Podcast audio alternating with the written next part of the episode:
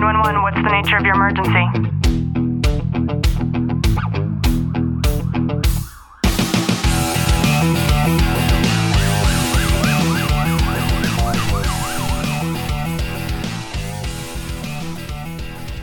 Welcome back to the Tactical Living Podcast. I'm your host, Ashley Walton, and I am joined with a very distracting Mister Baby Clint. Officer Walton, how are you, babe? I'm good. I'm not trying to be distracting. I'm just trying to focus. You're sitting here, and I look over, and you're, like, flailing your nostrils, and I'm like, what the fuck are you doing?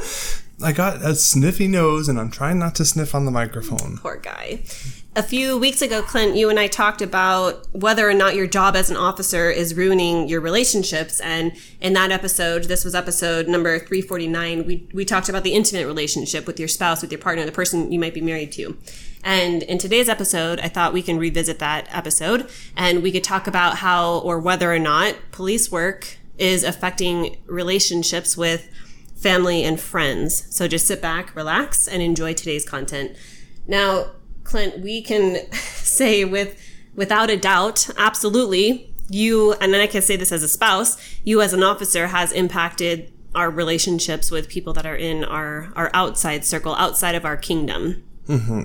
It, it, it's absolutely true. It's something that you reformat your way of thinking, and it doesn't always align with everybody else's, and they don't necessarily agree with you, or there's a fear almost, I think, that of whatever they're doing in their personal lives or, or my own standpoints and our own standpoints of how we approach situations where they don't necessarily want to be around us. Because, I mean, I'm kind of sick and twisted in a lot of ways, and I say that in the best of ways, but a lot of people don't get our humor, and I think that has a big factor to do with it.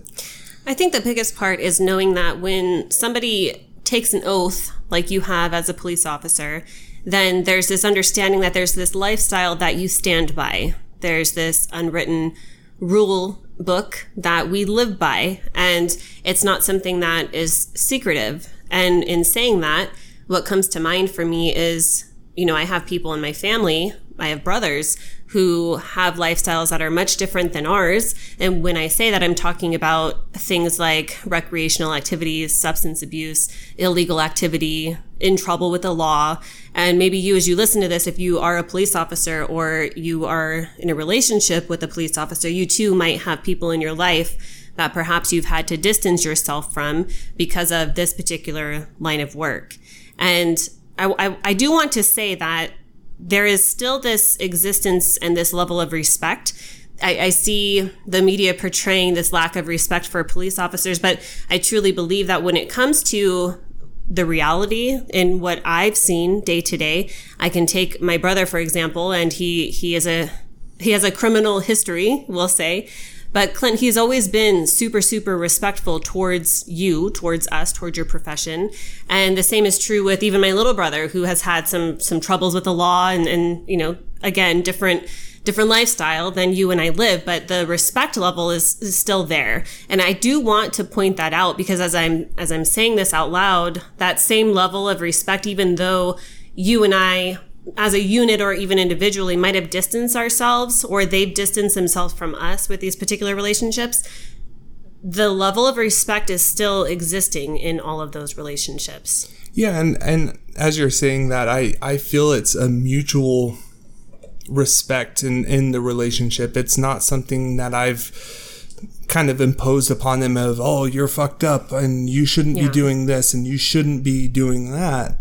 It's more of a, we're still family and you don't do this shit around me and I'm not going to arrest your ass. Like, or or try to point out like all the negative shit that, that you could because you're a police officer. Yeah, I'm not going to sit there and judge them based off of that. We distance ourselves, they distance themselves, but when it comes down to those family gatherings where we're all around one another, we don't speak on it. And let's talk about that for, for a second, because you, you mentioned fa- family gatherings, and what's coming up for me is even the family gatherings with your family. Now, your family is much different because you have, you know, a brother and a dad who they worked in and work in corrections. And, you know, although they don't have the similar alternative lifestyles that my brothers do, there has still been this level of disconnect within that family unit. And I think a, a lot of that has to come down with how we've changed and evolved as a couple, and kind of the security buffer that we've created, uh, you know, within ourselves, to where when it comes time for us to go and do something together, which isn't a lot, right? We don't get tons of time together to be able to go and do things together because of our schedules being so different. But when we do get to go and do those things, it's always on our schedule. And we no longer articulate what we do based on what someone else, especially in the family unit, tells us that we need to do. Yeah, and it's very important. And, you know, it took time for especially me to realize that and to come to this understanding of our family unit comes first and then everything else is subsidiary. And a lot of people don't like that. Like, mm-hmm. they find this route of, well, you're not willing to bend over backwards for me, so that means you just don't want to be around me. You don't want to be part of this family anymore. When that's not necessarily the case at all. It's just more so of figuring out the importance of your own schedule and what you want to walk away with it. Yeah, and I think that because of how little time you and I do get together, when it comes time to having that time, we really ask ourselves, like, okay, would we rather go and do something just the two of us, or would we rather go and sit in an environment? And not to say like family isn't important, so I don't want this to come across as an incorrect way, but I'm sure as you listen to this, you have some some empathy and some understanding and have been in that place before, where instead of being in an environment where there's kids and screaming and barbecue and just commotion and all of these things, I know for me personally, a majority of the time, I would much rather you and I just go and do something, just the two of us, where we we are not subjected and we are not held accountable to anybody else in terms of time and attendance and length of time, how long you need to stay, and, you know, all of the things. And and that's important, because even if we go out to one of those family gatherings, it's and we make that decision to do it, we're still roped in. Okay, well, we get to that point of after a few hours, we're like, okay, I'm done with this now. Let's leave. Now, once again, we're the bad people because we don't want to be around it, or we didn't stay enough time, or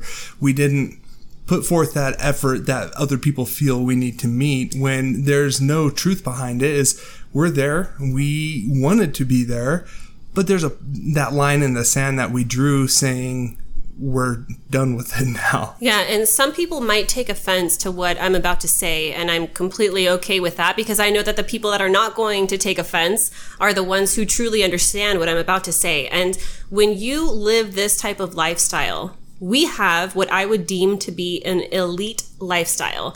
Clint and I wake up at three o'clock in the morning. Who do you know that works out at three thirty in the morning? Who do you know that goes to bed by seven thirty p.m.? And that in and of itself, not even including all of the other things that take place during those waking hours, they make us very much different than what would be considered the typical lifestyle of most people.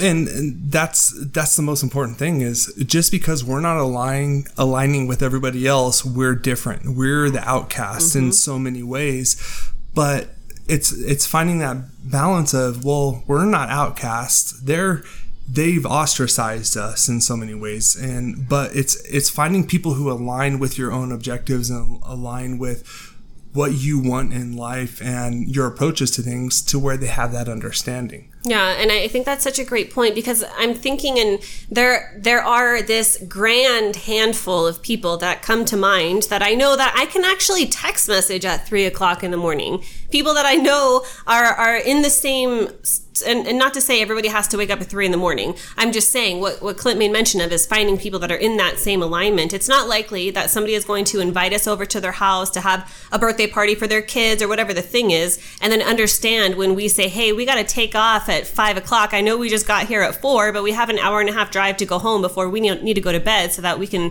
you know, start on this whole thing all over again. Yeah, and that's important to us, and we've determined that's important to us, so we want to continue that. And and that's where that social norm becomes that moment in time where we are looked at as those outcasts, because we do this out of the ordinary, and that's okay for us.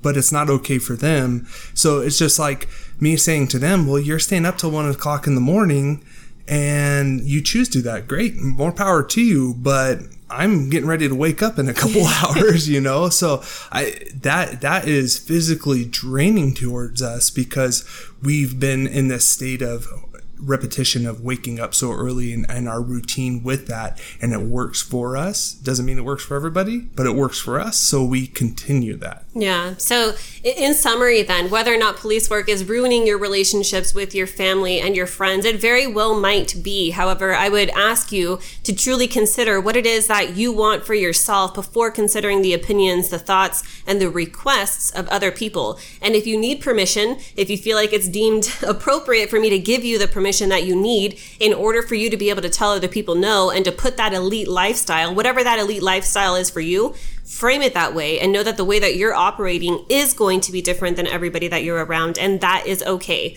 I hope that you guys are having an amazing day today. Know that we are sending you a long, tight hug from our home to yours.